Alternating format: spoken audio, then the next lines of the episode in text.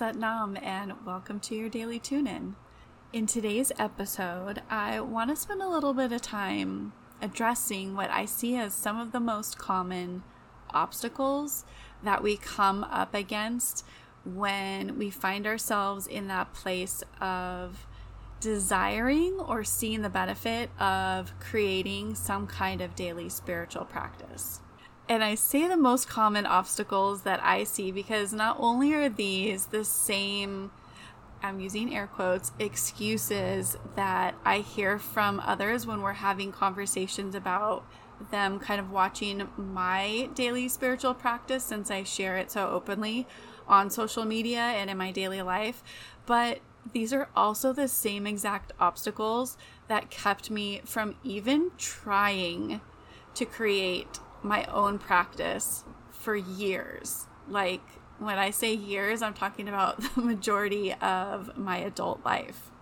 So, anytime we start to notice these quote unquote excuses starting to bubble to the surface, what those actually are are the ego's way of trying to keep us safe that's the ego's job. I think the ego's kind of gotten a bad rap, but really the ego's job is just to, by any means possible, keep us safe.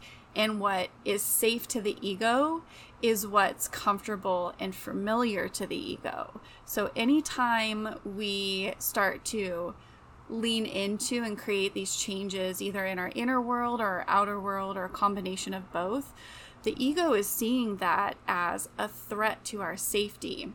And like I said, by any means possible, through these doubts and fears and the chatty voices in our mind, is just trying to keep us safe. So let's just acknowledge the ego when it starts to speak up. Say, Thank you for trying to keep me safe. I love you. I appreciate you. But this is a change that I am making in clarity and through a deep soul knowing. So, what are some of these excuses that the ego uses to try and keep us from making these changes? Well, one of the first ones is that we don't have enough time, right? We are barely keeping our heads above water as it is. There's no possible way that we could squeeze in anything else to our schedule, especially not a spiritual practice. But here's the thing, and exactly why I've created your daily tune in. It doesn't take a lot of time to have some kind of practice that can support us on a daily basis. And you definitely have the time. How many of us say that we don't have time, yet we're spending time scrolling on social media or chilling to Netflix or any of these other mindless activities? The answer is every single one of us. But you're here listening to this podcast for a reason. There's something inside of you that understands how beneficial creating some kind of daily practice that's going to support you in a mindful way can be to you. So let's just agree that we definitely can find five to 10 minutes a day to support ourselves in this way. And if you're still not convinced, let me give you a few examples of where you can squeeze in those five minutes. Let's start at the beginning of the day. Yes, of course, you can set your alarm for five to 10 minutes earlier, but I'm not even going to ask you to do that. I'm going to venture to say that most of us that are waking up to alarms have five minutes when that alarm goes off the first time. So just take advantage of it. Yes, your mind is going to tell you, oh, I just want to sleep. But I promise you that if you sit up and you push play on your daily tune in, you will have the energy to be there in that five to 10 minute practice.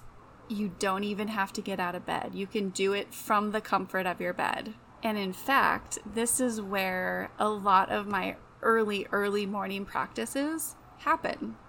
And while the beginning of the day is definitely not the only place to find those five to 10 minutes, I really love placing it here because it's like giving yourself a little morning shot of high energy to set yourself up for success for the rest of the day. Okay, now if I still don't have you convinced that beginning first thing in the morning is where you're going to successfully find these five minutes, Here are a few other suggestions for where you might be able to find those five minutes somewhere in your day. Sitting on your shower floor, maybe even sitting on the toilet. I know that there are so many of us that the only time that we have to ourselves is when we go to the restroom and close that door. So if that's where you find your five minutes, amazing. Remember, the most successful practice is the one that you actually show up to. It has nothing to do with where you do it or when you do it. Maybe while your morning coffee is brewing, you can take five minutes to sit down in a chair and have your daily tune in then. And let's not forget about all of the time that we spend in our cars. I think that our cars are one of our most underappreciated opportunities to spend some really mindful time with ourselves. Let's think about this. Think about all of the time that you spend in your car as you get into the car in the morning before you even leave the driveway. Then you have your lunch breaks that you can definitely sneak out and spend some time alone in the car. Maybe part of your day is sitting in the kid pickup line or at your children's daily sports practices. There's so many opportunities to take advantage of some alone time in your car. So maybe that's where you'll find your five minutes for your daily tune in. One of my favorite tricks for setting myself up for success when bringing in a new habit is anchoring that new habit to something that I do on a daily basis. So maybe at the end of your day, when you return home, again, you could utilize that time in the car before you even get out of it and go back in the house. But maybe when you cross your threshold back into the house at the end of the day, that's your anchor moment. That's your trigger to remember hey, I'm going to go spend five minutes to myself, do my daily tune in and then I can enjoy the rest of the night. Now, maybe that's a little too hard and fast out of the gate after a long day at work, and setting an alarm or reminder when you go to bed each night to do your daily tune in is what's going to work for you. Again, it's not about how fancy we get or where we do this or when we do it, it's just simply that we do it. The goal is to simply show up for yourself on a daily basis with a consistent practice so that the benefits of that practice can start to manifest in your life. Benefits like more energy, a clearer mind, better sleep, better health, more happiness, more abundance, better relationships. There are so many benefits that come from this particular practice that we're going to be sharing here together and all you have to do is show up for yourself and push play on your daily tune in and be open to receiving the many blessings that this practice has to offer you. Okay, so here's the fun part. If you've gotten this far, I want you to take a screenshot of this episode and then go share it on social media and tag me at Ananda Navjeet and tell me where you are going to squeeze in your five minutes during your day. And then join me back here for our next episode where we're going to talk a little bit about the S word. All right, until then, Sat Nam.